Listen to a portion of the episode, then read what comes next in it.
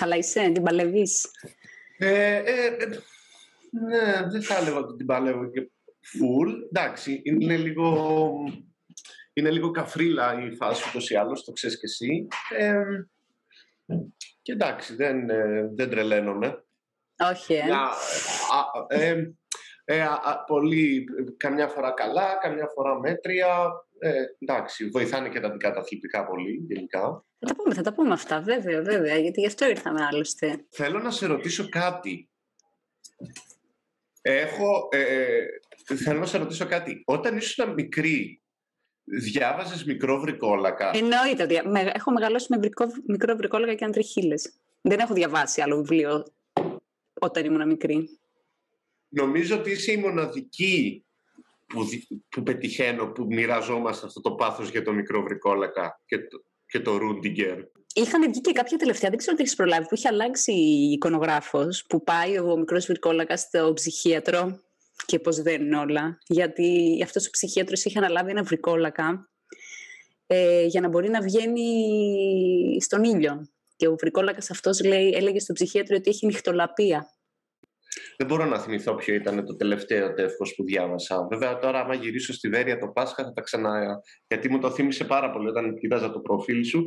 Λέω σίγουρα διάβαζε μικρό βρικόλακα. Εννοείται. Και Εννοείται. μ, είχε ωραία μετάφραση. Πολύ μικρομεγαλίστικη μετάφραση. Που ήταν Ναι, πολύ... έχει επηρεάσει τον τρόπο που γράφω τις ε, δικές μου ιστορίες. Είναι, δηλαδή, με έχει επηρεάσει πολύ βαθιά. Και μου το... Ναι, και έχω παρατηρήσει ότι ήταν όλη μου η στάση στα, στα παιδικά αυτή. Δηλαδή ότι αν δεν ήταν κάτι για μικρομέγαλους δεν μπορούσα να το δω. δηλαδή αν δεν ήταν κάτι... Το... α, Τα πολύ παιδικά δεν μπορούσα ούτε σαν παιδί. Τα πολύ... με- ε, Για πολύ μεγάλους πάλι δεν τα καταλάβαινα, ήμουν μικρός, αλλά όταν κάτι ήταν και από τον κόσμο των μεγάλων και από τον κόσμο των παιδιών, μου έκανε πάρα πολύ τα καθαρά παιδικά δεν τα μπορούσα καθόλου, τα βρίσκα πολύ cringe και cheesy και τέτοια. Όταν συνδύαζε κάτι και τους δύο κόσμους, μου άρεσε πάρα πολύ. Έχει ενδιαφέρον, θα σου πω γιατί εγώ ο ψυχίατρος, εγώ βλέπα και φαντάσματα μικρή. Έχω δει πολλά πράγματα μικρή. Και αποκαλύφθηκε ότι είναι σύμπτωμα της ε, διαταραχής μου. Και ξενέρωσα Έβλεπες πάρα φα- πολύ. Α, έλα ρε, σου χάλασε τη- το μάγεμα. Ε, μου το έφτιαξε μετά η αδερφή μου γιατί μου είπε ότι εντάξει, οι άνθρωποι με δέπη και αυτισμό πιθανότατα έχουν πολύ ανοιχτά κανάλια και μπορούν να δουν περισσότερα από τους άλλους, το οποίο κρατάω. Γιατί μου αρέσει σαν. Δεν θα... ε, ναι, είναι πολύ ωραίο. Να... Αυτός... ε, Και τώρα διαβάζω ένα... Προσπαθώ δηλαδή να διαβάσω για αυτό που λες. Ε, όχι όμως το ιατρικό του μέρος, το ότι πόσοι άνθρωποι... Ε, λέγεται, το βιβλίο λέγεται... Α, να το σημειώσουμε. Α, θα έχω γραφτεί Ε, βασικά. Ναι, εντάξει, τώρα δεν είναι. Είναι η- ένας, ε, κο- κο- ε, μια κοσμική εποχή, νομίζω, του Charles Taylor. Μια κοσμική εποχή που μιλάει για αυτό το πώς οι άνθρωποι με τα χρόνια ε, απομαγεύσανε τον κόσμο. Που ο Θεός ήταν ένα μέρος αυτού του μαγικού κόσμου και πλέον δεν τον έχουν ανάγκη γιατί έχουν απομαγεύσει πάρα πολύ τον κόσμο με τον οποίο ζουν. Ε, δηλαδή, πρώτες σελίδες επειδή είναι μεγάλο, είναι γύρω στις 1500 σελίδες, δηλαδή ένα ντουβάρι τέτοιο, ας πούμε. Έτσι, άμα πάρω τα χάπια ε, μου που θα μπορώ να συγκεντρωθώ, θα μπορέσω και να το διαβάσω. Ναι, και εγώ είχα από μικρός είχα αυτή τη, δια, έτσι, τη διάσπαση. Τώρα δεν έχεις, έχει εξαλειφθεί. Νομίζω ότι έχω ακόμα, αλλά δεν είχα ποτέ και ιδιαίτερη τέτοια γι' αυτό. Είμαι, ε, είμαι και το 82, που σημαίνει ότι τα παιδιά σε εκείνη την ηλικία πολύ σπάνια να, να έβρισκαν Ναι, κάτι ε, ψυχολογικά. Σε πληροφορώ ότι η αγχώδης διαταραχή συνδέεται άμεσα με την αδιάγνωστη διάσπαση. Γιατί ναι, δεν σου γίνεται. Εί- Είχα βέβαια, ε, α- αυτό το είχα βέβαια πάρα πολύ στο... η- Δηλαδή όλες οι δασκάλες μου όταν ήμουν παιδί πάντα ήταν το μόνιμο στη μάνα μου όταν πήγαινε στο σχολείο ότι το παιδί έχει διάσπαση προσοχής φοβερή ας πούμε. Δεν, δεν Ε, μπορεί να έχει συγκεντρωθεί. δυνατότητες, αλλά δεν προσπαθεί καθόλου. Αλλά Αυτό ήταν η μάνα μου το είχε. Νομίζω στην Ε, ταφόπλακά μου θα το γράφει. Θα βγάλουμε διάγνωση εδώ, έτσι το έχεις καταλάβει. Ναι, Μάλλον θα πρέπει να το επιστρέψει θυμάμαι. πάλι. Το... Υπάρχει τεστ ειδικό τώρα για να διαγνωστεί μεγάλος ενήλικας πια; Εγώ έκανα ένα πολύπλοκο τεστ για τη διάγνωσή μου. Ναι. Τώρα θα τα πούμε όλα. Πρώτα απ' όλα, τώρα θα τα πούμε όλα να πούμε τον τίτλο της εκπομπής. ναι, ναι, ναι γιατρέ, οπωσδήποτε. Λοιπόν, ε, αρχικά να πούμε ότι δεν είμαστε γιατροί, είμαστε ασθενείς. Θα πούμε πολλές μπουρδες, δεν παίρνετε τίποτα σοβαρά, ακούτε μόνο το γιατρό σας προφανώς. Είμαστε στην εκπομπή «Δεν πιστεύω στα μάτια σου». Για όσους ε, πιστεύαν ότι δεν έχω τίποτα, αλλά δεν τους πίστεψαν και τελικά πήγα στο γιατρό μου πάρα πολύ συνεπές το τέτοιο και με το... Ναι. Με πολύ θυμό το έβγαλα αυτό το τίτλο. Και πολύ συνεπές και πολύ συνεπές και με το μαγικό κόσμο στον οποίο ζει η φαντασία σου και εσύ. Ε, έχουμε λοιπόν το φοβερό Δημήτρη Χριστοφορίδη που μου κάνει τη φοβερή τιμή να έρθει σε αυτή την εκπομπή και είμαι πάρα πολύ χαρούμενη γι' αυτό. Σε ευχαριστώ πάρα πολύ. Είμαι πολύ περήφανη που είσαι κομμάτι αυτής της σειράς. Ναι, έγινε. Ο έχει διαγνωστεί με επίσημη διάγνωση, ποια είναι; Η επίσημη διάγνωση είναι κατάθλιψη. Τέλεια. Όχι γκράντε κατάθλιψη, αλλά κατάθλιψη και γενικευμένη αγχοδιαταραχή. Και βρίσκομαι σε αγωγή εδώ και τρία χρόνια. Πολύ ωραία. Δεν έχεις υποχωρήσει. Περίμενα να υποχωρήσει, αλλά... Εντάξει, ε, ε, δεν υπάρχει ελπίδα να υποχωρήσει η κατάθλιψη, τουλάχιστον. Ε, εντάξει, όχι. Ε, νομίζω ότι δεν ξέρω να σου πω. Δεν ξέρω να σου πω. Ελπίζω να υπάρχει ελπίδα. Ελπίζω να πάει καλύτερα με τον καιρό. Από ό,τι έχω δει, γιατί πριν ε, πάω στον ε, ψυχίατρό μου, έχω κάνει τρελό. Ε, είχα αιμονή για πολύ καιρό με ψυχασθένειες. Νομίζω ότι είχα σιζοφρένεια, διπολική, όλα. Έχω περάσει, έχω κάνει πολλές διαγνώσεις. Ναι, ναι, όλοι μας. Και είχα δει, είχα δει ότι η κατάθλιψη είναι ασθένεια και εάν δεν είναι σούπερ μακροχρόνια, υπάρχουν πολλές πιθανότητες να γιατρευτεί. Δεν ξέρω, πάντως έχουμε πάρα πολύ στο ΣΟΗ. Ε, έχουμε αρκετές στο ΣΟΗ ψυχικές νόσους και νομίζω έχει να κάνει αυτό. Δηλαδή, ε, αγωγή έχει πάρει και η μάνα μου και ο πατέρας μου και είχε και η γιαγιά μου και ο παππούς μου. Ε, και πότε. ναι, ναι, όλοι. όλοι. νομίζω ότι δεν υπά... Πολύ λίγοι είναι. Και συζητώντας, δεν ξέρω, δεν ξέρω αν το συζητάς εσύ με τους δικούς σου. Εγώ ένα, ένα mini tour σε στο, στα σόγια και το τι ασθένειες έχουμε σαν σόι, πάντα το κάνω. Ε, μάλλον ικανοποιώντας το φόβο μου από το ξέρεις, να προσπαθώ να διαγνώσω από το τι θα πεθάνω. Ε, οπότε δεν είχαμε στο ΣΟΙΚ, ξέρεις, δεν είχαμε κάτι πολύ σπουδές, καμιά πολύ σπουδαία ασθένεια, δεν είχαμε καρκίνο. Ή Α, αυτό, όχι, πλέμπα τύπου... Ναι, ναι, Ρίξη ύπατος. ναι, ναι, δεν, δεν είχαμε κάτι τέτοιο. Είχαμε όμως, μου λέει ο πατέρας μου, δεν είχαμε ποτέ τίποτα παθολογικό, αλλά είχαμε στο σόι full, full ψυχολογικές ασθένειες, full. Νομίζω καλύτερες είναι οι ψυχολογικές ασθένειες. Εφόσον δεν σε πάνε στην ε, πλήρη αυτοκαταστροφή ή αυτοκτονικές τάσεις, θεωρώ. Δεν καπνίζεις εσύ κιόλας. Εντάξει, έχω κάνει πολλές καταχρήσεις στη ζωή μου. Φαίνεται από το μαλλί σου. το, μαλλί, απλά είναι η τεμπελιά, δεν μπορούσα να ασχολούμαι άλλο. Είναι καθαρά δέπη το μαλλί. ναι, μην, μην νομίζεις. Φαίνεται πολύ από το μαλλί όλες οι κατακτήσεις σου. Όπως και, και το δικό μου. Α, λες γι' αυτό να γκριζάραμε. Εσύ δεν γκρι, τι να γκριζάρεις. Εγώ έχω τέτοιο γκρίζο Ζαν Πρεμιέ, πώς λέγονται αυτοί. Είναι εδώ τέτοια φαβορίτα. Σώπα καημένη, έχει γκρίζο φαβορίτα. Θα κάνω το 7ο τσιγάρο σήμερα. Έλα μου, σιγά, τίποτα. Τέλος πάντων, εντάξει, πόσο χρόνο είσαι εσύ; 39. Ε, εντάξει, είσαι πιο μεγάλος από μένα γι' αυτό. Έχεις κρυζάρει πιο πολύ. Ναι, εσύ, τι, εσύ πόσο είσαι; 37. Ε, ο γεροπλάτανος.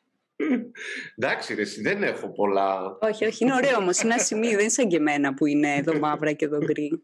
Έχω κάνει ζωνίτσα. Τι ασημή, παιδί, γλαμμένη είσαι, τι... Πού τα βρίσκεται, εσύ ναι, και ο... λουλακή, εσύ και ο λουλακή. Λουλακή, εσύ και ο τέτοιος μου τα λέτε αυτά, ο... όπου με κουρεύει ο τύπος που με, με έχει μάθει κιόλας ότι κάνω stand-up, δεν ξέρω, με βλέπεις στο προφίλ στο facebook και μου λέει ότι είμαι ο Κλούνι του Άγιου Παντελεήμονα. Τέλειο, το Άγιο Παντελεήμονα. Ναι, μωρέ, εκεί μένω. Εντάξει, μην πούμε και που μένεις, δεν χρειάζεται. Θα του κάνω ένα μπίπι. Έτσι, στη αυτό το λέω, παιδί μου. Α, το λέω στι παραστάσει, έχεις δίκιο. Ε, ναι. Να σου πω, εσύ πότε κατάλαβες ότι κάτι δεν πάει καλά στη φάση σου; Ε, δεν ξέρω. Ε, αυτό τώρα είναι πολύ... Δεν νομίζω ότι υπάρχει κάποια δεν νομίζω ότι υπάρχει η ηλικία που καταλαβαίνεις ότι δεν πάει καλά. Είναι νομίζω περισσότερο η ηλικία που αποδέχεσαι ότι κάτι δεν πάει καλά. Αυτό είναι, αυτό είναι το πιο σημαντικό. Γιατί μέχρι τότε ε, στη ζωή μας τείνουμε να τα κανονικοποιούμε. Δηλαδή μπορεί να βλέπεις από μικρός κάποια πράγματα και να νομίζεις έτσι είμαι. Δηλαδή αυτή είναι η φάση μου, έτσι είμαι σαν άνθρωπος. Άρα ναι, ε... έχεις κάτι από παιδάκι. Ε, νομίζω ναι, όλοι. Ε, δεν είναι όλοι. Είναι αυτοί που έχουν δέπη και αυτισμό. Αυτοί που έχουν. Αν δεν έχεις από τα παιδικά χρόνια αυτό το πράγμα, δεν μπορείς να διαγνωστείς για δέπη και αυτισμό. Ναι, αυτό δεν το ξέρω. Ε, αλλά από πάντα κάτι είχα. Ε, ναι. Τουλάχιστον μια έντονη δυσθυμία, ε, πολύ έντονες ψυχολογικές μεταπτώσεις, πάρα πολύ... Και συναισθηματικά φορτία, ε. Ναι, ναι, ναι, και σε πολύ μικρό χρονικό διάστημα. Ε... Φανταστικούς φίλους είχες εσύ; Όχι, φανταστικούς φίλους δεν είχα. Ούτε ε... έχεις δει σκιές και φαντάσματα και τέτοια. Όχι, αλλά είχα πάντα σε συνάρτηση με το άγχος μου πολύ, πάρα πολύ μεγάλο έντονο φόβο θανάτου και από πολύ μικρή ηλικία, ε, δηλαδή η πρώτη μου κρίση πανικού, ας πούμε, που στεναχωρέθηκα τόσο πολύ και φοβόμουν ότι θα πεθάνω πολύ άμεσα, ήταν ε, τρίτη δημοτικού. Αλλά και έχει στάνταρ δέπη, έτσι. Α, τι, γιατί; Δεν είμαι γιατρός, μπορεί να σου λέω μαλακίες, αλλά αυτή τη στιγμή μου περιγράφεις πράγματα που μου είναι υπερβολικά οικεία και έχω πολύ αυξημένο δίχτυ δέπη, πρέπει να σου πω. Ε, η δέπη είναι. Ε, διάσπαση προσοχής και υπερκινητικότητας. Και είμαστε ναι. η γενιά που περάσαμε τα αγόρια επειδή ήταν υπερκινητικά απλά τα δέρνανα, τα κορίτσια τα είχαν χεσμένα γιατί ήταν στην κοσμάρα τους. Ε, και όλο ναι, αυτό που έχει χτιστεί, έχει χτιστεί επειδή ε, δεν είχαμε διαγνωστεί ποτέ και στην ουσία είναι σαν να σε έχουν πάρει και να σε έχουν βάλει σε έναν άλλο κόσμο που δεν καταλαβαίνεις τι γλώσσα μιλάνε. Και γι' αυτό έχουμε αγχώδει διαταραχές. Εγώ ανέπτυξα στοιχεία αυτισμού, που δεν είναι αυτιστική και μου γάμισε τη ζωή όλη. Καταθλίψεις, μπορεί να γίνει διπολική. Στην ουσία, ένα παιδί που έχει διαγνωστεί στην ώρα του μπορεί να την περάσει κανονικά τη φάση του, αν οι γονείς του το μεγαλώσουν σύμφωνα με γιατρούς.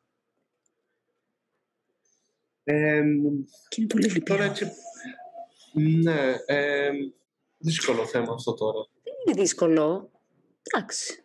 Δεν είναι κάτι που δεν ξέρεις. Εντάξει. Πάντα όταν ακούω τέτοια πράγματα, έχω πάντα... Ξέρεις, ε, με πιάνει πάντα γιατί κάπως καταλαβαίνω το πόσο δύσκολο μπορεί να είναι για τον άλλον και όταν πολλαπλασιάζεται, όταν μου τα λέει κάποιος άλλος αυτά μοιράζομαι με κάποιον όλες μου αυτές τις εμπειρίες σαν, σαν, σαν που είχαμε σαν παιδιά, ας πούμε. Ότι ξέρω εγώ δεν μπορούσε καθόλου να μας φορέσει ο κόσμος γύρω μας. Υπήρξαν πάρα πολλές καταστάσεις που ήταν εκφοβιστικές, που ήταν δύσκολες, που δεν ήξερες με ποιον να το μοιραστείς.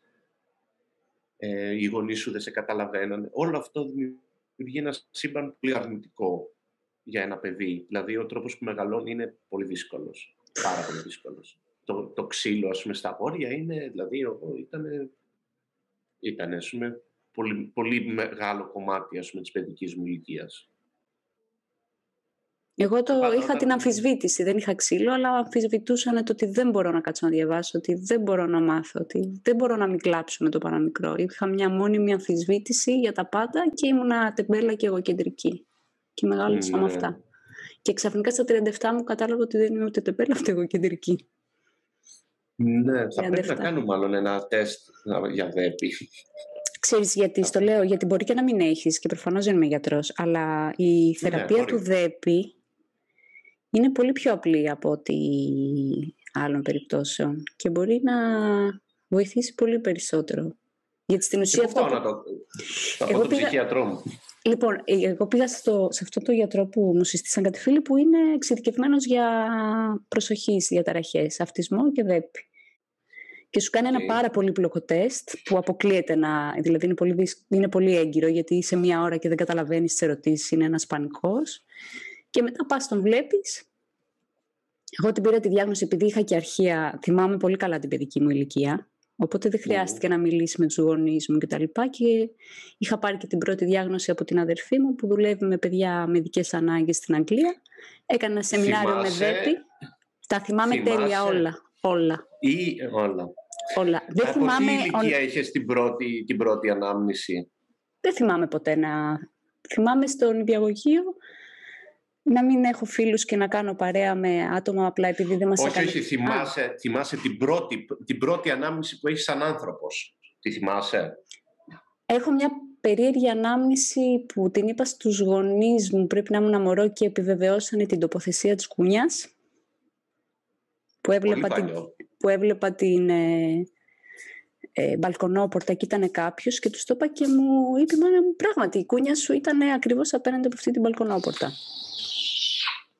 Θυμάμαι πάρα πολύ καλά το κτήμα που είμαστε της γιαγιάς μου, που ήμουν με την αδερφή μου και τον ξαδερφό μου, όταν ήμουν πολύ μικρή και απλά έκοβα λουλουδάκια και έλεγα τα δικά μου και τραγουδούσα και έφευγα μόνη μου. Το έχω εικόνα. Mm. Στο σχολείο δημοτικό θυμάμαι πόσο φρικτά ήταν. Mm. Τα θυμάμαι όλα. Δεν θυμάμαι ονόματα, δηλαδή μπορώ να σου πω μια ιστορία σαν θεατρικό και να μην θυμάμαι να σου πω ποιος μου είπε τι και ποιος ήταν εκεί ημερομηνίες. Αυτά τίποτα. Δεν θυμάμαι ημερομηνίες, ονόματα, τίποτα, τίποτα, τίποτα, ούτε τοποθεσίες, αλλά έχω τα σκηνικά τέλεια στο μυαλό μου. Mm. Τα οποία έχουν επιβεβαιωθεί από εξωτερικούς. Ε... Mm. Εγώ νομίζω θυμάμαι η πρώτη μου ανάμνηση είναι τριών-τεσσάρων χρονών που περνούσα ένα δρόμο για να κάνουμε μια μετακόμιση και το θυμάμαι δηλαδή πολύ καθαρά. Και το σπίτι μας εκεί όταν ήμουν γύρω στα τρία, τέσσερα. Τα θυμάμαι αυτά όλα. Έχω δηλαδή, οι, αναμνή, οι αναμνήσεις μου ξεκινάνε από εκείνη την ηλικία, τριών, τεσσάρων. Γενικά, οι ΔΕΠΗ έχουν μια πολύ καλή βραχυπρόθεσμη μνήμη και πολύ αδύναμη ε, όχι, πολύ καλή μακροπρόθεσμη και πολύ αδύναμη βραχυπρόθεσμη. Δηλαδή, εγώ κάποια στιγμή νόμιζα ότι είχα πρόωρο Αρτσχάιμερ και πρόωρη Άννη, αλλά όντως το πίστευα. Και εμένα, και εμένα μου συνέβη Είναι πολύ τρομακτικό ρε εσύ, άμα δεν ξέρεις. Ναι, ναι, είναι, δεν θυμόμουν τίποτα από ό,τι είχε γίνει την προηγούμενη μέρα. Ναι, ναι. Και σου ε, λέει ο άλλος εντάξει τον κοσμάρο σου και σε φάση, τι είναι αυτό; Ε, το είναι πάρα, όντως είναι πάρα πολύ δύσκολο αυτά και πάρα πολύ τρομακτικά. Και ε, είναι, είναι φοβερό ότι μεγαλώνεις πιστεύοντας ότι αυτά είναι στοιχεία του χαρακτήρα σου, κυρίως γιατί είναι όλοι έτσι. Δεν είναι ότι κάποιος δεν έχει, ε, ε, ότι όλοι έχουν πάρει διάγνωση και δεν έχεις πάρει εσύ. Είναι όλοι έτσι. Δηλαδή όλοι έχουν ένα πρόβλημα το οποίο δεν έχει διαγνωστεί σε κανέναν και ζείτε όλοι σας τυφλοί δεν ξέρει κανείς τίποτα για τον εαυτό του και ξαφνικά οι νέες γενιές είναι που τα μαθαίνουν. Δεν είναι... να δεις.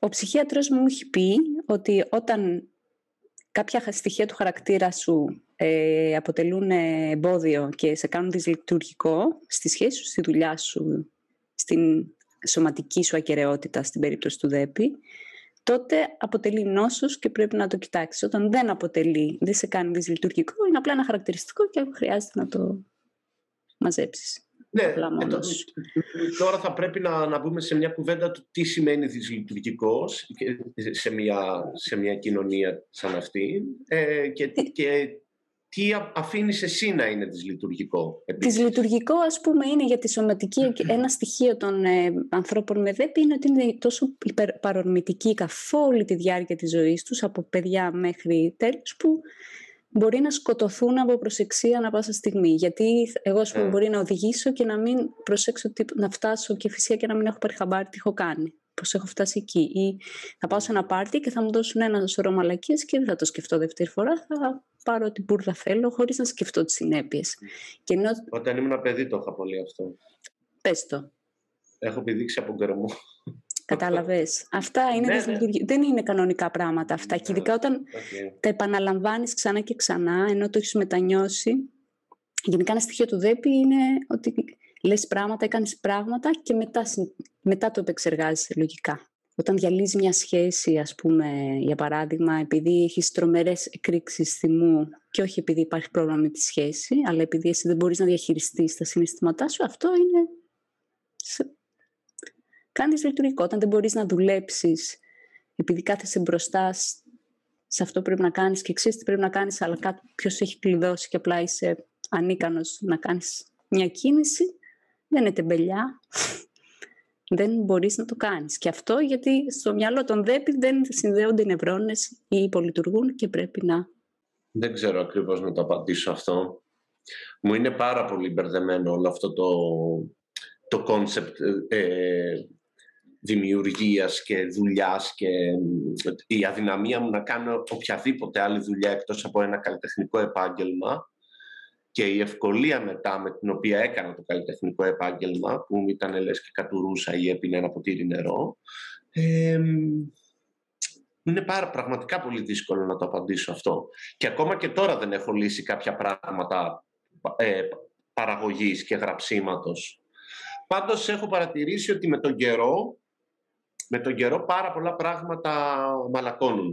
Και με τον καιρό και με τα χρόνια πολλά πράγματα ε, ε, καταπραίνονται με κάποιο τρόπο.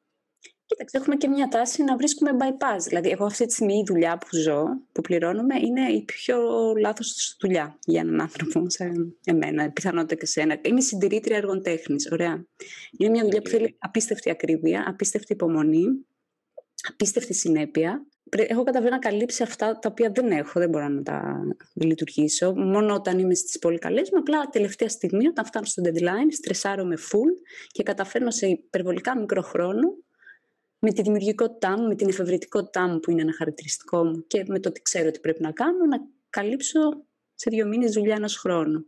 Αυτό βέβαια μπορεί το αποτέλεσμα να είναι decent, αλλά σημαίνει ότι θα έχω τόσο μεγάλο στρες που θα βγάλω μη κοιτιάσεις, κατάλαβες. Μετά έρχονται διάφορα με αυτό. Οπότε, ναι, μεν έχεις ένα αποτέλεσμα, αλλά δεν λειτουργεί σωστά. Γράφω ιστορίες τρόμου, τις οποίες δεν μπορώ να τελειοποιήσω γιατί δεν μπορώ να κάτσω να τις τελειοποιήσω, οπότε τις σκαίω να μπορώ να κάτσω να τη συντονίσω. Ή την κομμωδία μου. Για να μάθω ένα πεντάλεπτο ρε εσύ, Δημήτρη. Ένα γαμημένο πεντάλεπτο που το έχω γράψει μόνη μου.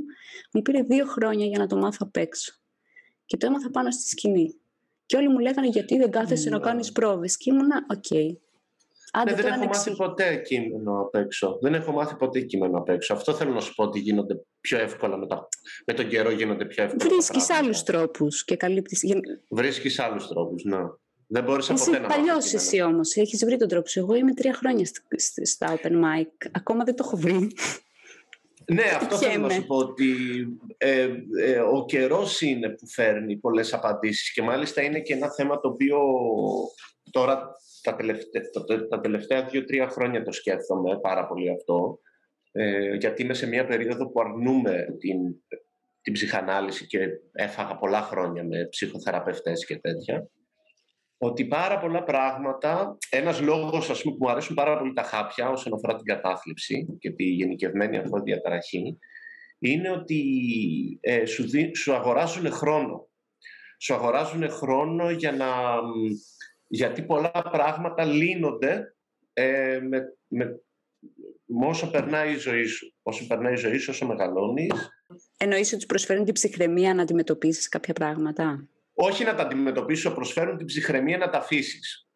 Είναι πολύ μεγάλη πολυτέλεια στις ψυχικές νόσους να έχεις το χρόνο να αφήσεις κάποια πράγματα. Όταν έχεις κρίση πανικού, δεν έχεις το χρόνο να την αφήσεις πέρα. Δεν μπορείς να την αφήσεις πέρα. Όταν έχεις κατάθλιψη, δεν έχεις το χρόνο να την αφήσεις. Είναι εκείνη την ώρα. Είναι εκείνη την ώρα παθαίνεις κρίση πανικού, εκείνη την ώρα φοβάσαι ότι θα τρελαθείς, εκείνη την ώρα φοβάσαι ότι θα, θα πεθάνεις. Όταν έχεις κατάθλιψη, εκείνη την ώρα δεν μπορείς να σηκωθείς από το κρεβάτι, εκείνη την ώρα κατουργέσαι πάνω σου, κλε οτιδήποτε. Λοιπόν, τα χάπια σου αγοράζουν αυτό τον πολύτιμο χρόνο του να έχεις ένα επίγον ψυχικό νόσημα, το οποίο ε, μπορείς σε κάθε άλλη περίπτωση να πάρεις, ξέρω, ένα λεξοτανίλι, θα σου κάνει τη ζωή μαύρη αλλιώς. Αλλά τα χάπια σου αγοράζουν αυτό τον πολύτιμο χρόνο να δεις το πρόβλημα ε, αποστασιοποιημένα. Το έχω, αλλά δεν με κάνει δυσλειτουργικό αυτό το πράγμα. Μου αγοράζει χρόνο. Ναι. Και μέσα στο χρόνο που ζεις, πολλά πράγματα κάπως όχι λύνονται, τίποτα δεν λύνεται. Κανείς δεν μπορεί να... σε εναλλακτικές, ας πούμε. Ούτε καν ναι, ούτε καν αυτό. Ε, δεν μπορώ να σκεφτώ κάτι το, το οποίο να έχει λυθεί, σίγουρα. Αλλά μπορώ να σκεφτώ σίγουρα πράγματα τα οποία ίσως μπορώ να τα προσεγγίσω λίγο πιο ψύχρεμα. Λίγο πιο ψύχρεμα πάλι. Η φαρμακευτική σε βοήθησε να είσαι πιο συνεπής με τον ε, άλλον άνθρωπο; Σε έκανε λίγο... Ξέρω τώρα αυτό. Σε έχει κάνει πιο λειτουργικό ή απλά σε έκανε να, να δεχτείς κάποια πράγματα για τον εαυτό σου; Οι σχέσεις είναι ένα πολύ μεγάλο κομμάτι. Αγγίζουν πάρα, ε, αγγίζουν πάρα πολλά πράγματα και στο συνειδητό και στο ασυνείδητο. Όχι, δεν νομίζω ότι έχω... Δεν νομίζω, έχω γίνει πιο ε, προσιτός για τον, άλλο άνθρωπο, για τον άλλον άνθρωπο. Έχω, έχω γίνει πιο προσιτός μάλλον. Αλλά, αλλά θεωρώ ότι και αυτό είναι ένα ζήτημα ηλικίας. Πράγματα τα οποία όταν είσαι, όταν είσαι πιο νέος, όταν είσαι πιο μικρός, δεν ξέρω, πάρα πολλά πράγματα αλλάζουν μέσα στη ζωή μας σαν προτεραιότητες σε σχέση, πάντα στις σχέσεις, έτσι, λέμε ας πούμε, σε αυτό το πεδίο των σχέσεων. Ε, πολλά πράγματα είναι που αλλάζουν. Αλλιώς ήσουν σε μια σχέση όταν είσαι 20 χρονών, αλλιώς όταν είσαι 40. Δεν ξέρω αν έχει βοηθήσει στις σχέσεις μου, το... στις, διαπροσωπι... στις ε, κοινωνικές σχέσεις, ναι. Ωραία, εντάξει. Στις ερωτικές, ναι, στις ερωτικές νομίζω δεν ε, έχει να κάνει με τον άλλον άνθρωπο, έχει να κάνει με πολλά πράγματα. Ρε παιδί μου, δεν είσαι και σε, ένα, σε συνθήκες κενού, έτσι. Θέλω να πω ότι πολλά πράγματα ε, ε, με δυσκόλεψαν, τα οποία δεν ήταν, δεν ήταν σίγουρο ότι ήταν όλα δικά μου, έτσι. Δηλαδή, ας πούμε, είχα θέματα στις σχέσεις μου με τη δουλειά μου. Κάνω ένα καλλιτεχνικό επάγγελμα, ε, είχα σχέσεις στο παρελθόν που μου λέγανε «Ε, δεν κάνεις και κάτι άλλο τώρα, τι είναι αυτά τα εφηβικά ας πούμε, που κάνεις 30 και.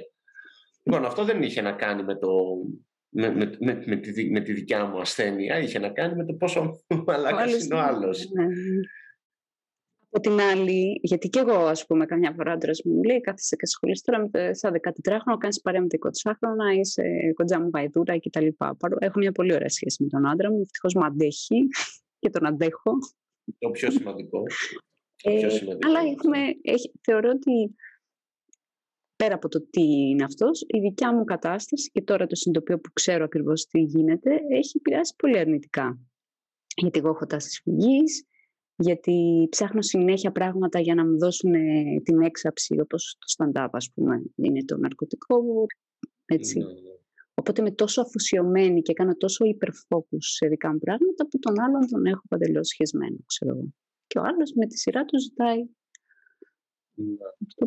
Δεν νομίζω ότι αυτά θα τελειώσουν. Δεν νομίζω ότι θα τελειώσουν. Όχι, αλλά όταν κατάλαβε και ο άλλος ότι δεν αδιαφορώ για αυτόν, αλλά είναι μια κατάσταση που είναι πέρα από τον έλεγχό μου και δεν είναι ότι δεν τον αγαπάω ή ότι αλλάζει τις ναι. ισορροπίες λίγο. Γιατί υπάρχει μια κατανόηση.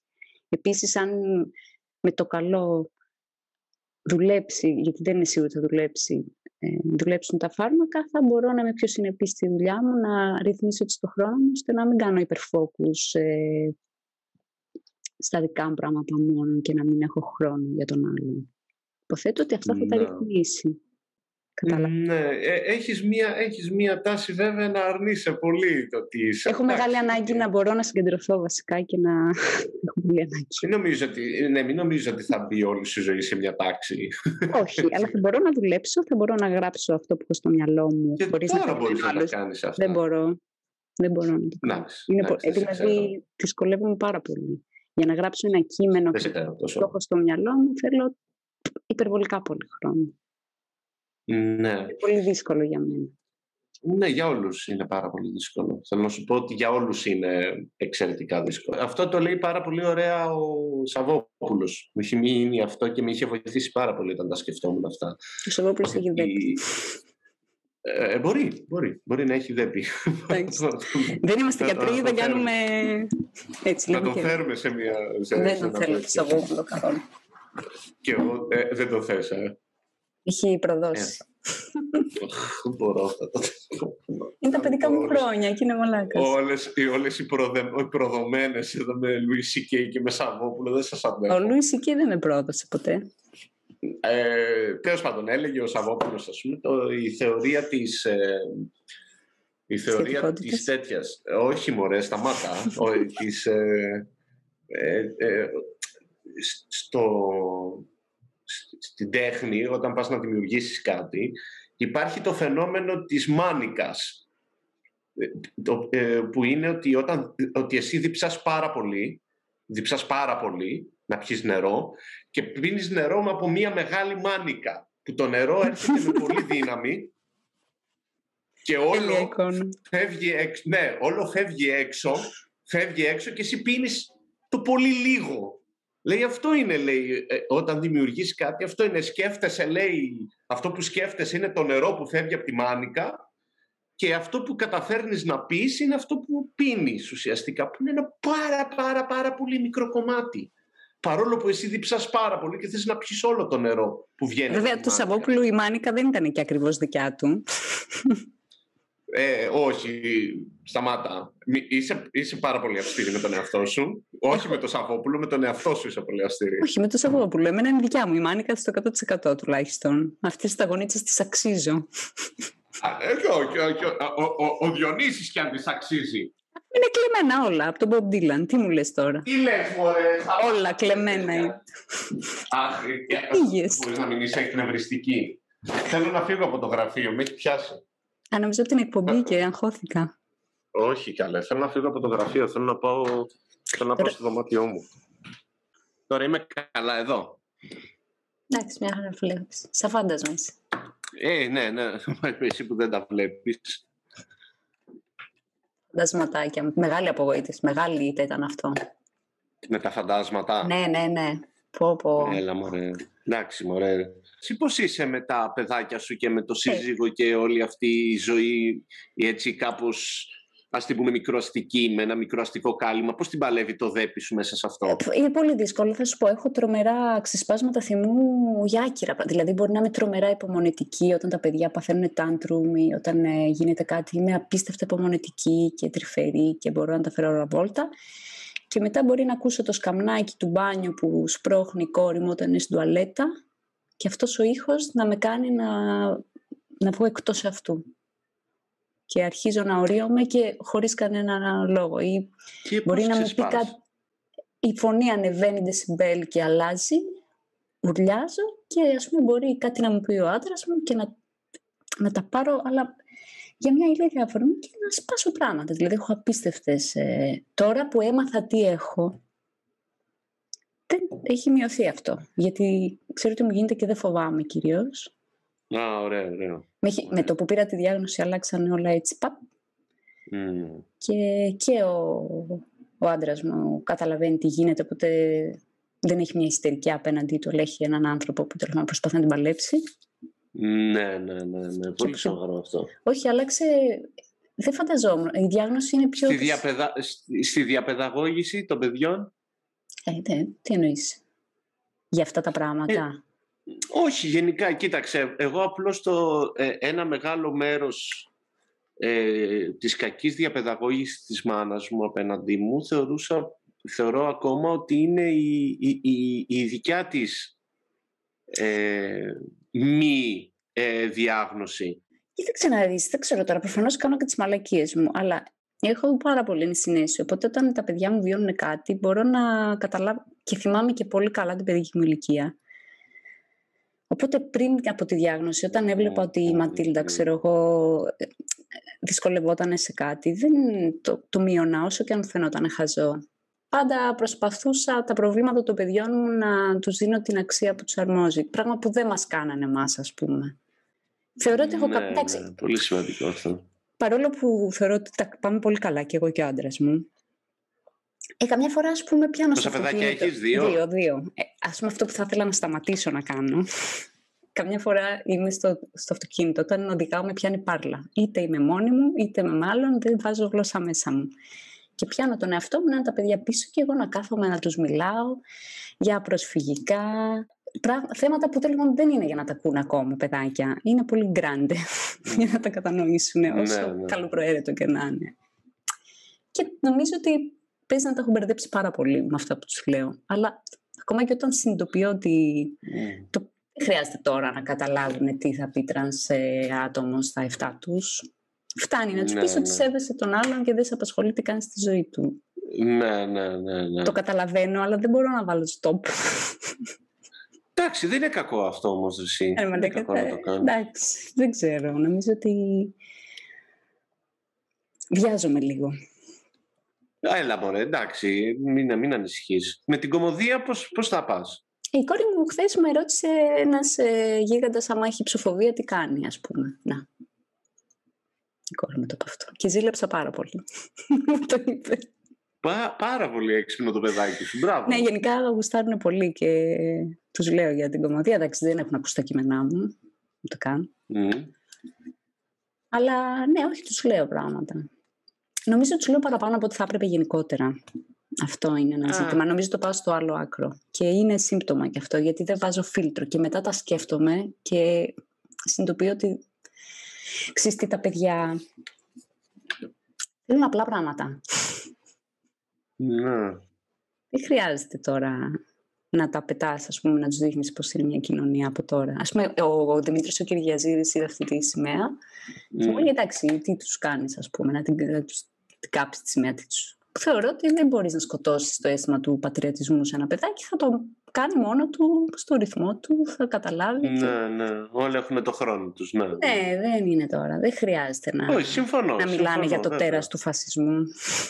Ναι, στα 7. Είναι λίγο... πρέπει, πρέπει με κάποιο τρόπο να γίνουν μέλη της κοινωνίας λίγο πιο ομαλά. ναι, πάνε πω- σχολείο.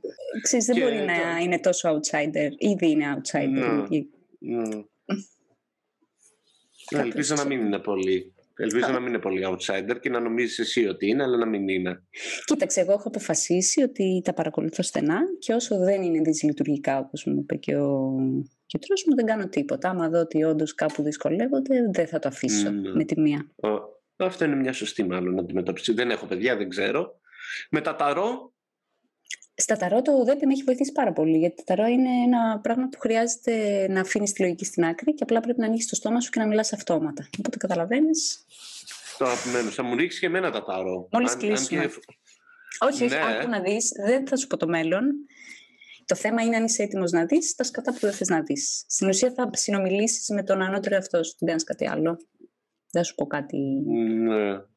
Ε, ε, ε, μόνο να μην μου πεις ποτέ ε, α, αν θα πεθάνω πολύ γρήγορα. Ε, άμα Καμία αυτά με σχέση. αγχώνουν. Καμία σχέση. Δεν θα στα πω έτσι. Ναι, Δεν σίγουρα. τα ρίχνω έτσι. Είναι σαν την κάρτα του ψυχολόγου, μόνο που είναι ερασιτεχνικό.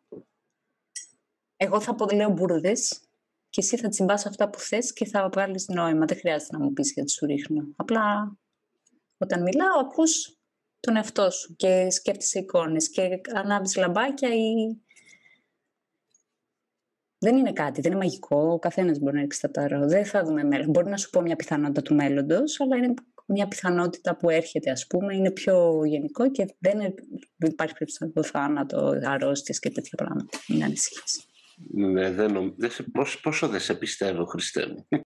Από ό,τι καταλαβαίνω, λοιπόν, εσύ δεν είχες αντιμετώπιση τύπου Έλα, μωρέ, δεν είναι τίποτα και δεν είσαι τίποτα και είσαι υπερβολικός και είσαι.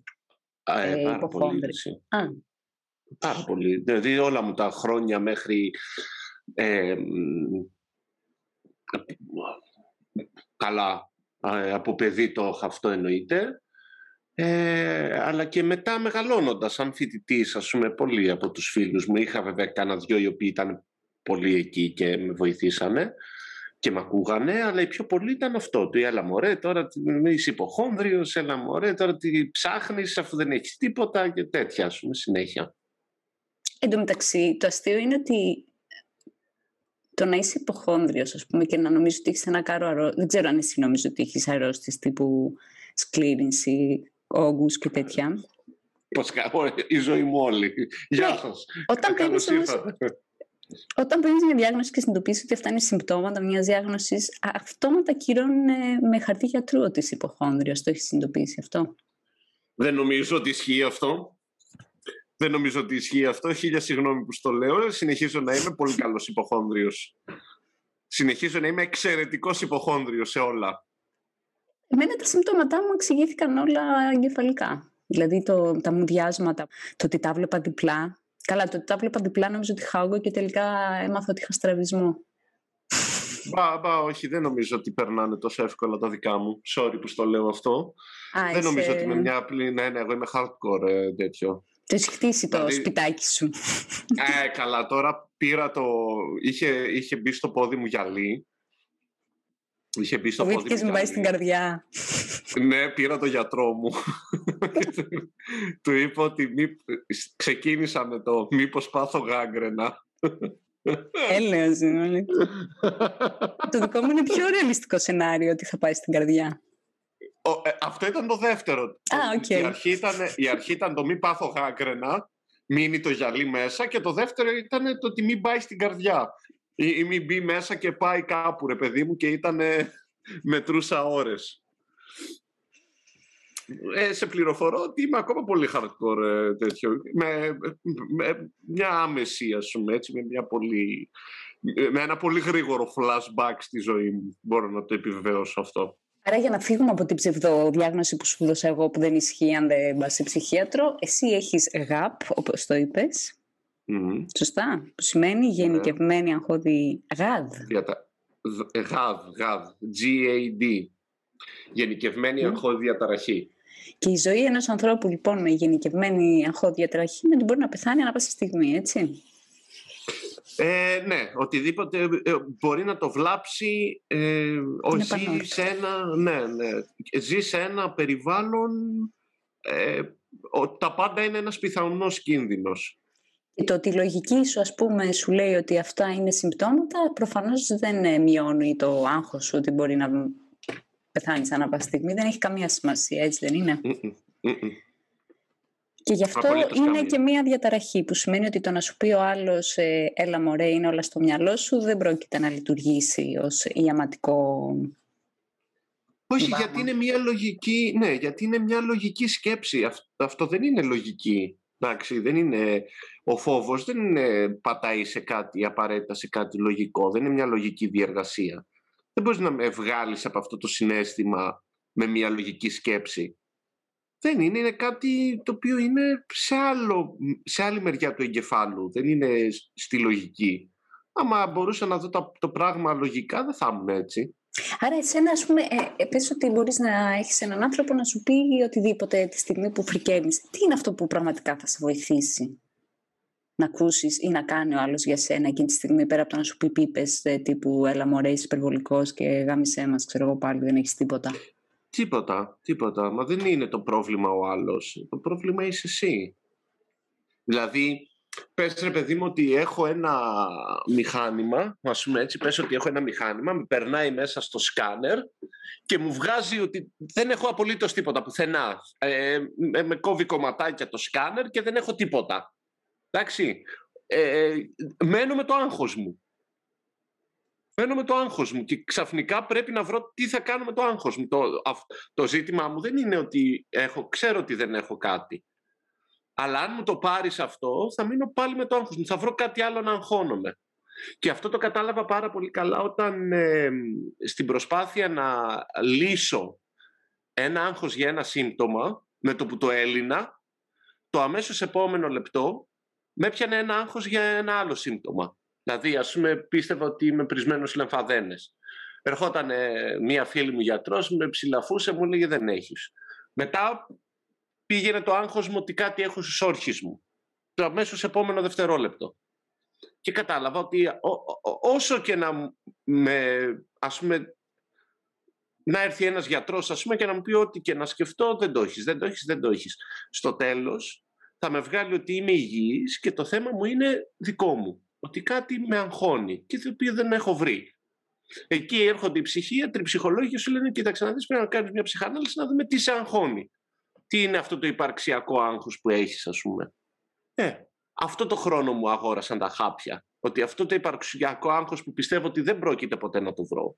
Δεν πρόκειται να βρω ποτέ τι πραγματικά με αγχώνει με τον εαυτό μου και στη ζωή μου. Το οποίο μπορεί να είναι χίλια δύο πράγματα πιστεύω ότι καταπραίνεται μόνο με την ηλικία και με το μεγαλώνεις και το να κάνεις πράγματα με τα οποία σου αρέσουν και να ζεις καλά τη ζωή σου δηλαδή.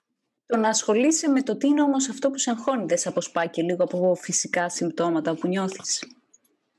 Όχι, όχι καθόλου. Όχι. γιατί δεν ξέρεις τι είναι αυτό. Δεν ξέρεις τι είναι αυτό. Να, ε, ε, ε, πραγματικά είναι πάρα πολύ δύσκολο και οποιαδήποτε κουβέντα γύρω από αυτό είναι μάταιη. Έτσι πιστεύω. Είμαι σε μια φάση τώρα που πιστεύω ότι οποιαδήποτε κουβέντα γύρω από αυτό είναι μάτι. Ε, ο μόνος τρόπος είναι αυτός, να μην του δίνεις σημασία μάλλον. Να μην του δίνεις σημασία. Αυτό να συνειδητοποιείς ας πούμε ότι είσαι στη λούπα σου πάλι και ότι το αφήνεις να... Ναι, ναι, ναι. Νομίζω ότι είναι ο μόνος τρόπος και απλώς πρέπει να βρεις ένα μηχανισμό να φεύγεις πάρα πολύ εύκολα από αυτή τη λούπα. Τα φάρμακα φαντάζομαι βοηθάνε και σε αυτό να πάρεις ένα. Δεν ξέρω τι Βοηθά... φάρμακα παίρνεις εσύ. Παίρνεις ε, ηρεμιστικά ή παίρνεις τύπους. Σαρτράλ, Όταν έχεις κρίση ή κάθε μέρα συγκεκριμένα. Όχι, όχι, κάθε μέρα συγκεκριμένα. Παίρνω σε τραλίνε. Και έχουν βοηθήσει δραματικά; Έχουν, ε, έχουν βοηθήσει πάρα πολύ. Ναι. Δηλαδή μου έχουν κάνει καλύτερη τη ζωή σε τρομερά επίπεδα, ας πούμε. Υποθέτω είναι αγχολητικό αυτό το πράγμα, έτσι. Είναι ε, ε, κατα, αντικαταθλιπτικά, ε, ε σερωτονίνες. Εσύ δεν παίρνεις ισορροπιστές και τέτοια, είναι μόνο το αντικαταθλιπτικά σου. Ναι, ναι. Μόνο λοιπόν, αντικαταθλιπτικά. Εγώ απλά θυμήθηκα που λέγες όλα αυτά, που πριν μπω στις ψυχασθένειες και αρχίσω να γκουγκλάρω ψυχασθένειες και να κάνω αυτοδιαγνώσεις και να νομίζω ότι έχω σχιζοφρένεια και την πολιτική. Ναι. Ε, νομίζω ότι είχα διάφορες άλλες ασθένειες. Και όλο κάτι νόμιζα ότι θα πεθάνω και αυτά. Και όλο έλεγα στον άντρα μου: Δεν αντέχω, δεν αντέχω. Θέλω να πάω σε νοσοκομεία. Και πήγαινα σε νοσοκομεία και είχα καρδιά μικρού παιδιού. Όλα βγαίνανε τέλεια. Και ξυπνάω ένα βράδυ και του λέω: Δεν είμαι καλά, νομίζω έχω την καρδιά μου. Και αρχίζει να με βρίζει ο άντρας μου, πάλι μας έχεις σπρίξει βραδιάτικα. Κάνω τη θέση, εγώ δεν ασχολούμαι.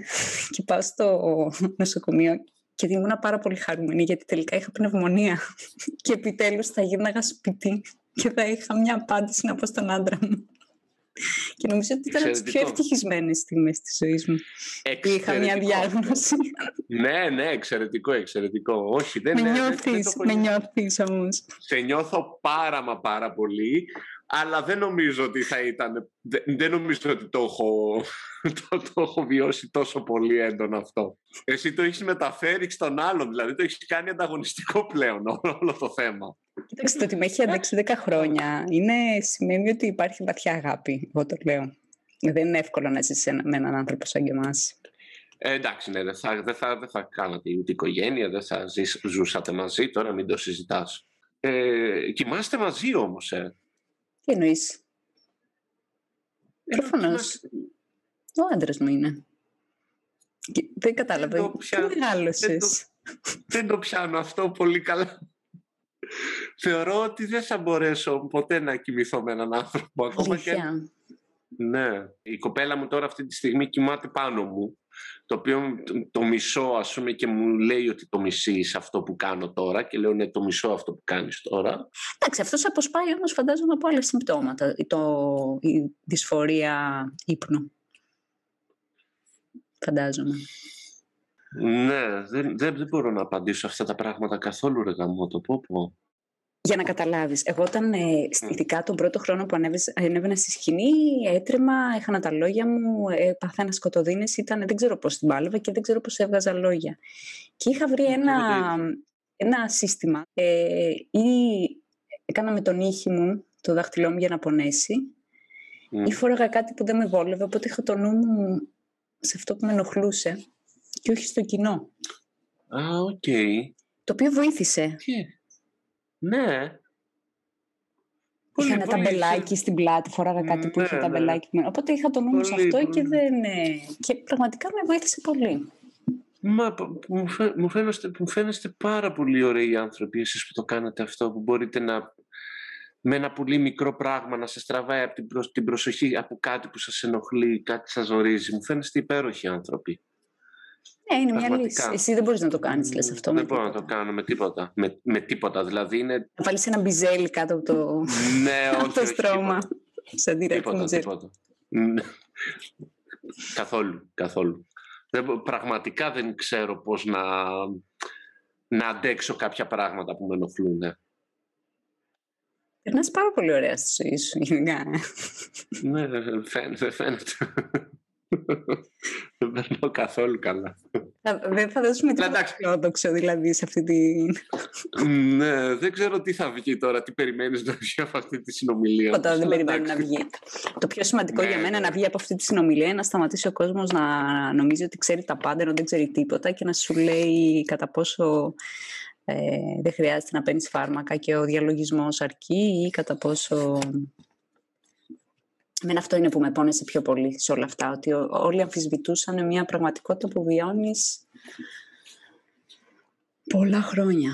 Αυτό είναι το ναι, πόνος μου. Εντάξει, ε, ρε γαμώτο να σου πω κάτι, είναι και λίγο ε, ε, καμιά φορά σκέφτομαι ότι δεν θα μπορούσε να είναι αλλιώς και αυτό με ηρεμεί με κάποιο τρόπο. Είναι λίγο, είναι λίγο κακό που το λέω, αλλά σκέφτομαι ότι παλιά οι άνθρωποι παθαίνανε πολιομιελίτιδα και δεν, μέχρι που βρέθηκε το εμβόλιο. Ε, οι επόμενες γενιές θα είναι πολύ πιο εξοικειωμένες με τις ψυχικές νόσους και δεν θα τραβήξουν όλα αυτά που έχουμε τραβήξει εμείς, που έχουμε μεγαλώσει με μη σε μια κοινωνία που δεν καταλάβαινε. Ναι, έχουμε μεγαλώσει ως μη διαγνωσμένα άτομα και ήταν ναι. δύσκολα πολλά πράγματα. Ε, κάποια παιδιά, οι επόμενες γενιές θα μεγαλώσουν σε πιο εύκολες συνθήκες. Ή της γοτητής. Με κάποιο τρόπο με, με καταπραίνει αυτό πάρα πολύ σαν σκέψη. Ότι, οκ, okay, ε, δεν ξέρω. Να σου πω, εσύ θα τώρα...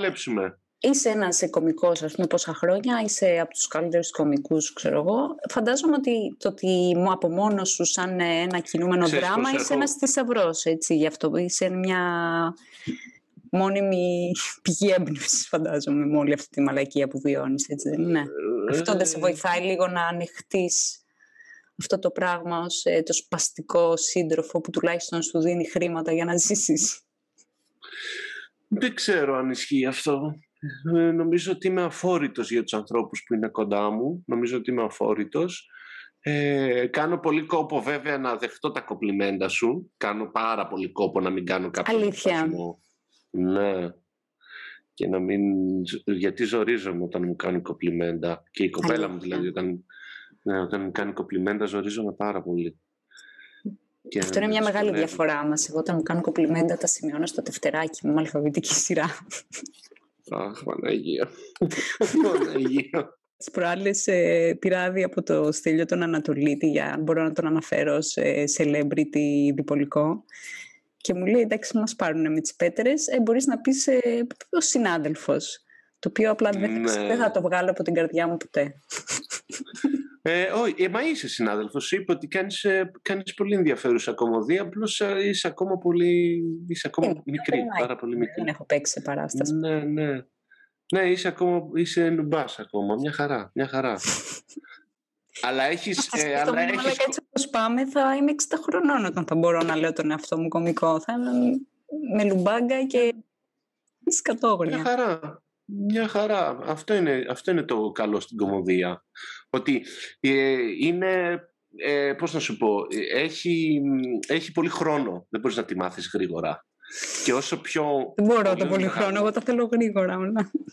ναι, ε, να, είναι και σπρίντερ, δεν είναι μαραθώνο δρόμο. Ναι, ναι, πρέπει να το δουλέψεις αυτό. Δεν είναι ζήτημα. Ε, εκεί θα μπουν τα χάπια. Γιατί... Όχι, είναι δέπη σύμπτωμα, καθαρό. Δεν είναι. Είναι καθαρός. Ε, είναι, είναι, είναι, πρόσεξε, είναι. Αλλά αυτό δεν σημαίνει ότι όλοι οι άνθρωποι που είστε ανυπόμονοι και θέλετε, θέλετε όλα γρήγορα είναι...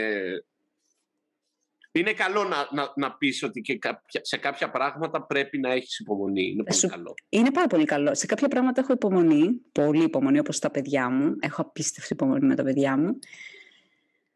Αλλά κάποια, αν είναι κάτι που να μου πάρει πάρα πολύ χρόνο, θα τα παρατήσω. Και αυτό έχω αρχίσει άπειρα πράγματα και τα έχω παρατήσει στη μέση. Είναι ελάχιστα τα πράγματα που έχω καταφέρει να κρατήσω. Δεν μπορώ να. Ναι. Θέλω να γίνουν όλα. Όταν ε, τα σχέδιά μου τα κάνω σε δευτερόλεπτα. Το μοντάζ σε κάθε.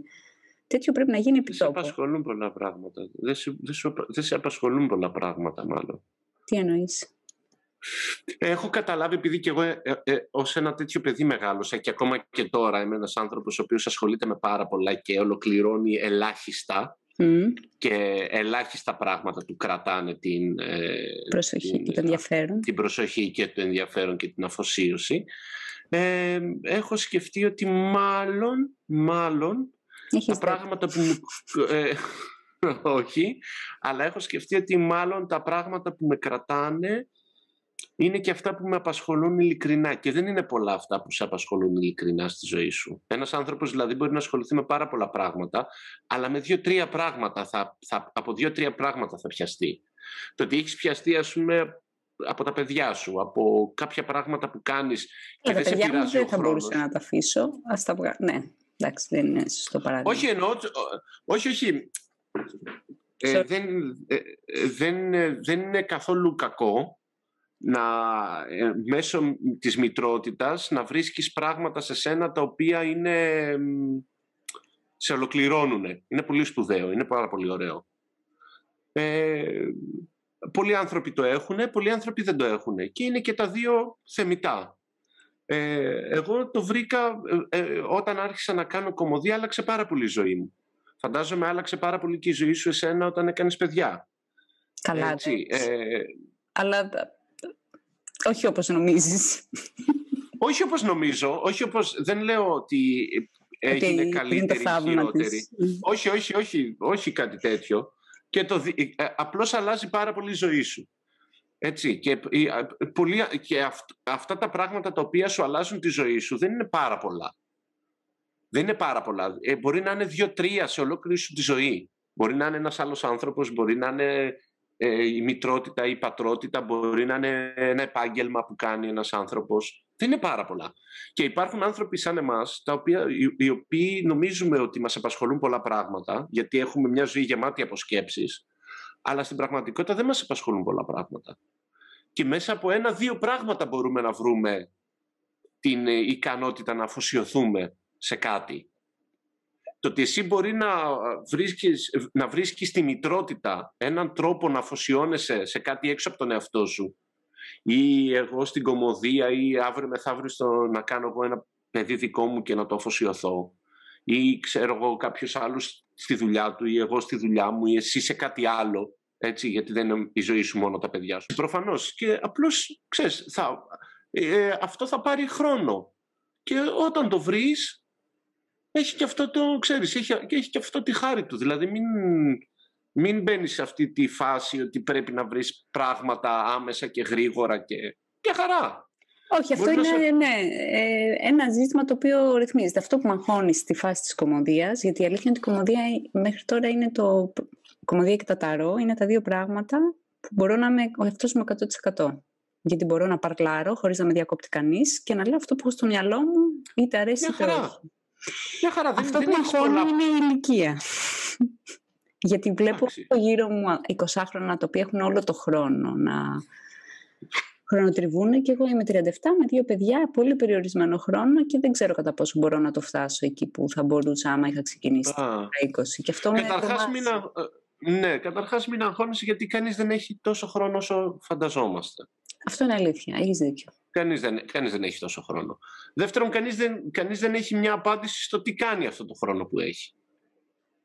Εσύ μπορεί να βλέπεις γύρω σου 20 χρόνια με όλη τη ζωή μπροστά τους, αλλά φαντάζεσαι τον εαυτό σου 20 χρόνων με όλη τη ζωή μπροστά σου.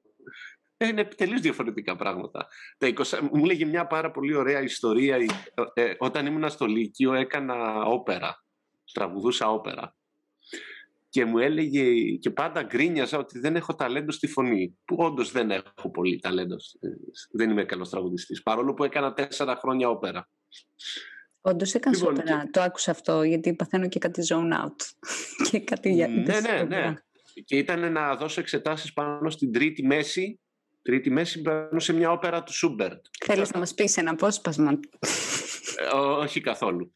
λοιπόν, και, και πάντα γκρίνιαζα λοιπόν στην καθηγήτριά μου την Ελένη την αναγνώστη. Της γκρίνιαζα πάντα πόσο ταλέντο δεν έχω στη φωνή και με εκνευρίζει αυτό το πράγμα και ζηλεύω τους ανθρώπους που έχουν ταλέντο. Και μου είπε κάτι φοβερό, μου λέει κοίταξε να δεις. Ε, ε, όταν ήμασταν λέει στο, στη σχολή είχα μία, είχα μία συμμαθήτρια, λέει αυτή, η οποία είχε γύρω στις 4 με 5 οκτάβες, σχεδόν όσο ήταν το τέτοιο του πιάνου. Ε, το κλαβιέ ας πούμε του πιάνου είναι 6 οκτάβες νομίζω και ε, ε, είχε μια συμμαθήτρια που σχεδόν η φωνή της είχε αυτό το εύρος, το οποίο είναι αδιανόητο εύρος για φωνή να πιάνεις όλες τις νότες του πιάνου. Είναι wow. Μου λέει αυτή ξέρεις τι κάνει τώρα; τι κάνει. Μου λέει είναι σερβιτόρα. Λοιπόν, μία από τις πιο ταλαντούχες μαθήτριες που είχε, ε, συμμαθήτριες, που είχε την καλύτερη φωνή και την πιο ποιοτική φωνή από όλες την τάξη, με αδιανόητες δυνατότητες, είναι σερβιτόρα. Δεν έχει κάνει με τη φωνή της τίποτα. Λοιπόν, θέλω να σου πω λοιπόν ότι ο χρόνος είναι ένα ζήτημα το οποίο δεν είναι... Ε, μην το σκέφτεσαι και τόσο πολύ. Ούτε ποιος, αν έχουν οι άλλοι το χρόνο, ούτε αν εσύ δεν έχεις χρόνο γιατί έχεις δύο παιδιά και ε, δέπη και τέτοια. Ε, ε, ισχύει ότι η ζωή σου είναι πιο δύσκολη, αλλά... Και πιο σύντομη. Ε, και Ενώ πιο το σύντομη. Ναι, παραγωγικού κομμάτιου, και... το πούμε. Αλλά δεν νομίζω ότι είναι και τόσο σημαντικό αυτό τελικά. Δεν είναι και τόσο σημαντικό, όσο πιστεύεις ότι είναι, δεν είναι και τόσο σημαντικό. Πιο σημαντικό είναι να βρεις αυτό το μικρό κομμάτι που θα αφοσιωθείς και θα σου κάνει να έχεις υπομονή, θα σε κάνει να έχεις υπομονή όπως ας πούμε τα παιδιά σου ή όπως οτιδήποτε άλλο, όπως η δουλειά σου, εν πάση περιπτώσει. Στην κομμωδία, παρόλο που καταλαβαίνω ότι μου λείπουν πάρα πολλά πράγματα, νιώθω λίγο στο στοιχείο μου. Και όχι μόνο στην κομμωδία, με τους κομικούς νιώθω άνετα. Έχω βρει ναι, ανθρώπους που κομική... μιλάω την ίδια γλώσσα, βασικά. Ναι, οι κομικοί είμαστε όλοι λίγο ανισόρροποι γι' αυτό. Τι ωραία. Και έχω και αυτή την περίεργη, ναι, και έχω και αυτή την περίεργη αίσθηση ότι αν δεν υπήρχε η κομμωδία θα ήμασταν όλοι πολύ μόνοι. Mm. Δηλαδή, ρε παιδί μου, έχω αυτή την αίσθηση ότι όλοι οι κομικοί, αν δεν υπήρχε η κομμωδία να μας ενώσει, δεν θα είχαμε φίλους γενικά. Γενικά θα ήμασταν πολύ μόνοι άνθρωποι. Θυμάσαι μία διαφήμιση Νομίζω ήταν για, ε, για, το, για το κομπιούτερ, για τον εθισμός στο κομπιούτερ. Δεν θυμάμαι γιατί. Που είναι ένα παιδάκι που κοιτάει το σαν ε, χαμένο το αυτοκίνητο και είναι σαν ε, φυτό και ξαφνικά κάθεται μπροστά στο κομπιούτερ και αρχίζει και παίρνει ζωή. Το θυμάσαι, είναι 90s, νομίζω 2000. Δεν το θυμάμαι καθόλου αυτό. Είναι αυτή την εντύπωση. Είμαστε αντικοινωνικά όντα. Εντάξει, εγώ αντικοινωνική δεν είμαι, αλλά νιώθω outsider στη ζωή μου με τους ανθρώπους, ας πούμε, ακόμα και με τους φίλους μου, αλλά μέσα στη, στα open mic ξαφνικά νιώθω σαν αυτό το παιδάκι που mm. μιλάει την ίδια γλώσσα. Ε, ναι, εντάξει, είναι έτσι. Σου λέω, είναι... Ε, σου είπα ότι ε, έχεις, έχεις κομική τέτοια. Στο ξανά, φαίνεται ότι έχεις κομική αντίληψη.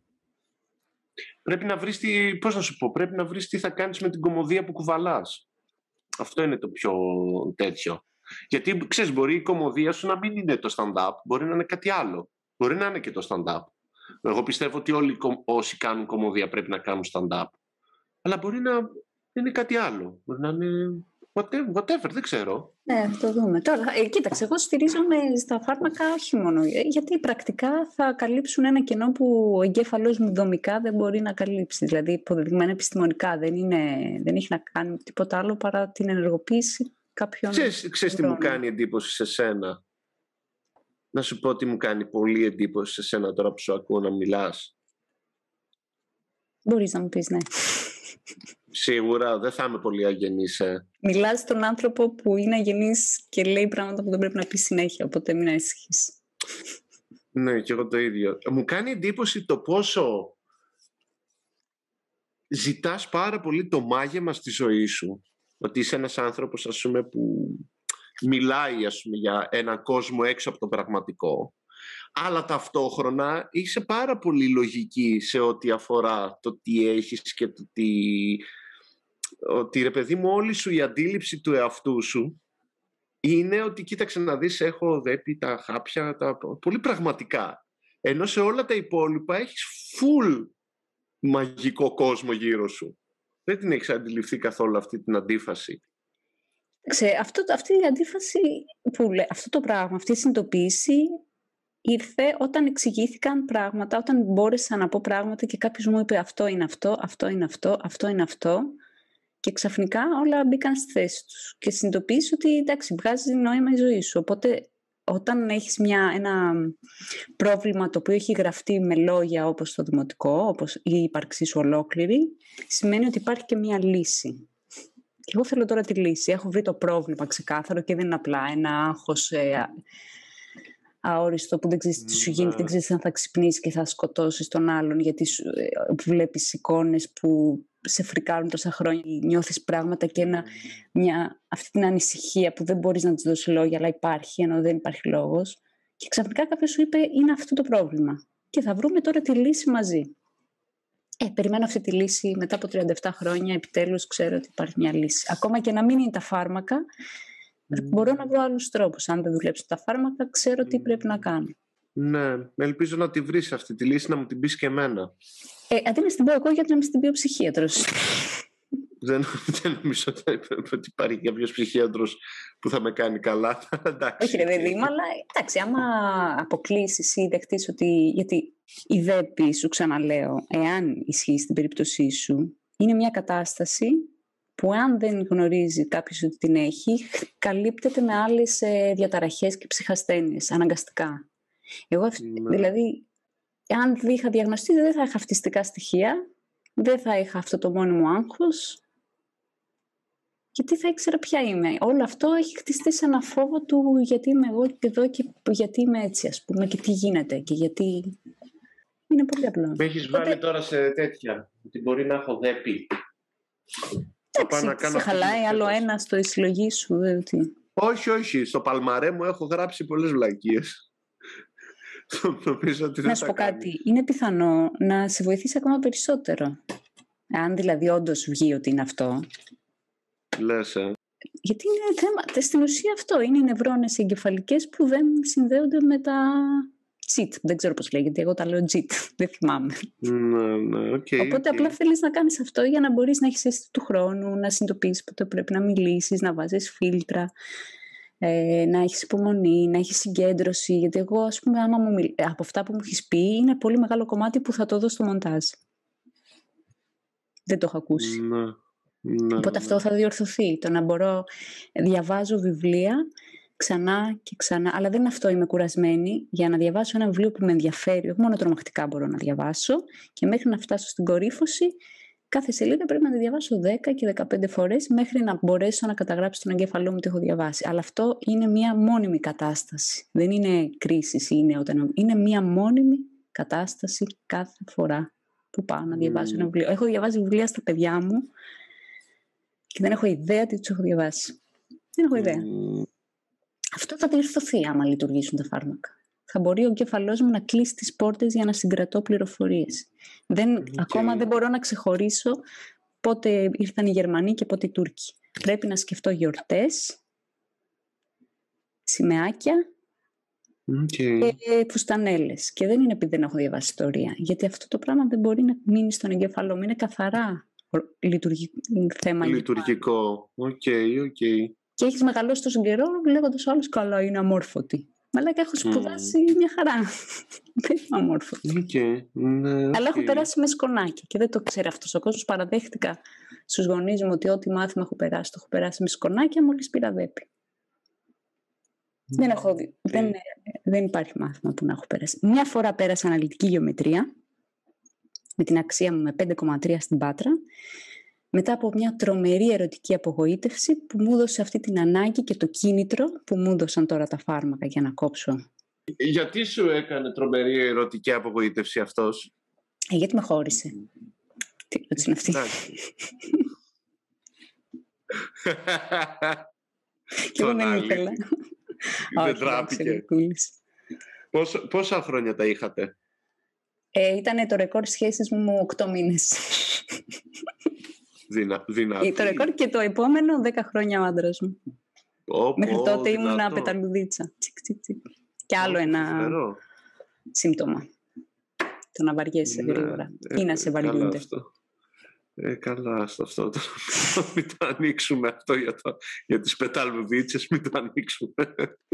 Για Γιατί το, θα- το, το ασφαλή έρωτα που κάνεις τόσα χρόνια και κοπάναγε στο κεφάλι στον τοίχο και έλεγες Ναι, ποτέ ναι. ξανά και ποτέ εξετάσεις και θα πεθάνω από AIDS, από υπατήτη. Κα, α, κα. Έκανα πρώτη φορά εξετάσεις όταν γνώρισα τον άντρα μου και όπως είπε και ο Δημήτρης ο Κυριαζίδης ξέρεις ότι ένας ε, διαταραγμένος σε βλέπει σοβαρά όταν κάνει εξετάσεις για σ- σουμουνού. Ναι, ναι, γάμισα τα και εγώ το ίδιο. Αλλά όχι, εντάξει, εγώ βέβαια είχα και, φορούσα και πάντα προφυλακτικό γιατί αγχωνόμουν πάρα πολύ. Α, εγώ ποτέ δεν Α. φορούσα. Και κάθε φορά έλεγα γιατί το έκανα και μετά πάλι. Και γιατί το έκανα και μετά πάλι. Ε, εντάξει, εσύ όμως έζησες πάρα πολύ ωραία, ε, καλή ερωτική ζωή. Ναι, να σου πω όμως κάτι. Αυτό που δεν καταλαβαίνει ο κόσμος, γιατί το ΔΕΠΗ φαντάζει πολύ απλό, αλλά οι άνθρωποι με ΔΕΠΗ ζουν μόνιμα ένα ρίσκο γιατί είναι τρομερά παρανομητικοί και δεν σκέφτονται ποτέ. Που σημαίνει ότι μπορεί ανά πάσα στιγμή να σκοτωθούν σε αυτοκινητιστικά, Ναι, να, ναι. να κάνουν κακό στον εαυτό τους, όχι γιατί έχουν τάσεις αυτοκτονικές, αλλά γιατί απλά το μυαλό τους δεν λειτουργεί. Και είναι πάρα πολύ. επι- ε, δεν ξέρω πώς έχω επιβιώσει γενικότερα. Έχω μπει σε αυτοκίνητα που δεν έπρεπε να μπω. Έχω μπει σε αυτοκίνητα μεθυσμένους. Έχω κάνει πράγματα που μετά τα σκέφτομαι και είμαι. Πόσο ηλίθια είσαι, ας πούμε. Είναι αυτονόητο ότι δεν το κάνεις αυτό. Ε, καλά, εντάξει, δεν πειράζει. Δεν πειράζει. Ε, όχι, Έζησες αυτή- όμως. Έζησα, ναι. Και έζησα, όπως μου λέει Ε. και η ψυχολόγος μου, υπάρχουν πολλές γυναίκες που περνάνε από εδώ που θα ζηλεύουν τη ζωή σου. Αλλά εντάξει, απ' την άλλη είναι τυχερό που έζησα. Πώς- Εντάξει. Μην, μην ανησυχείς. Ε, όλοι μας στη ζωή μας έχουμε λίγη τύχη που ζούμε. Άλλοι λιγότεροι, άλλοι πολύ. Ξέρεις, εγώ όταν γεννήθηκα, 15 ημερών έπαθα συψεμία. 15 ημερών έπαθα συψεμία και ήμουν Κάτσε δύο μήνες γυαλάκι. μέσα.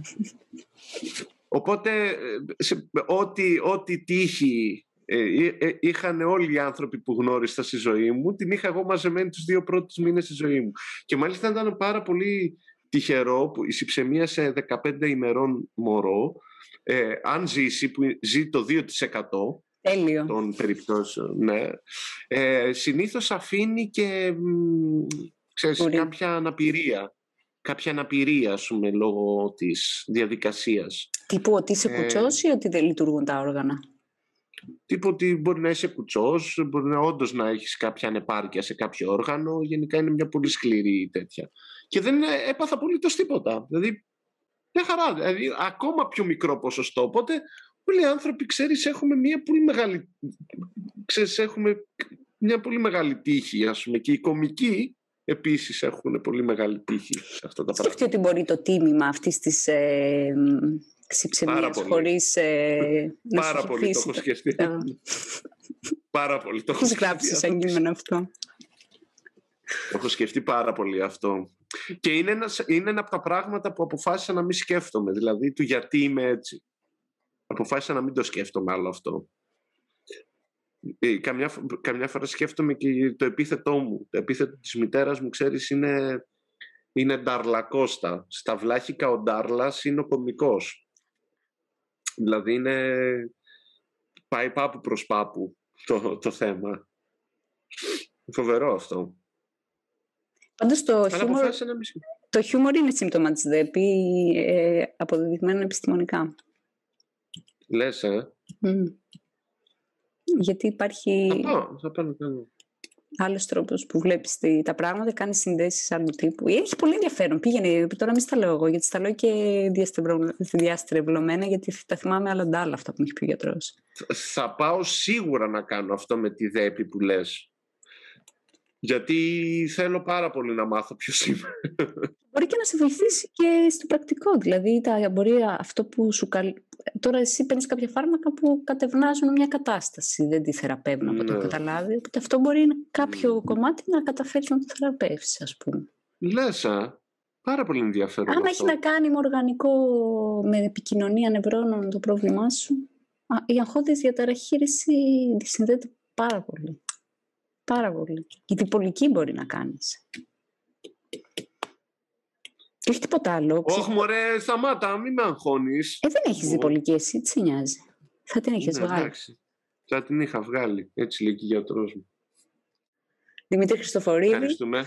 Σε ευχαριστώ πάρα πολύ, Οδέτη Κουγέα, για την, για την πολύ ωραία και βαθιά επικοινωνία που είχαμε. δεν έχω ιδέα τι έχουμε πει εντωμεταξύ μου. Φαίνεται, δεν ξέρω αν έχουμε καλύψει τίποτα, αλλά δεν πειράζει. Α, να σου πω, θες Ναι, να σου ναι. πω για τις προσωπικότητες που έχουν ε, αγχοδιαταραχή. Που τις έχω Ναι, σημειώσει. με. Λοιπόν, έχουμε Ναι, όπρα. με. Steven Colbert, είναι late night, έχω γράψει εδώ.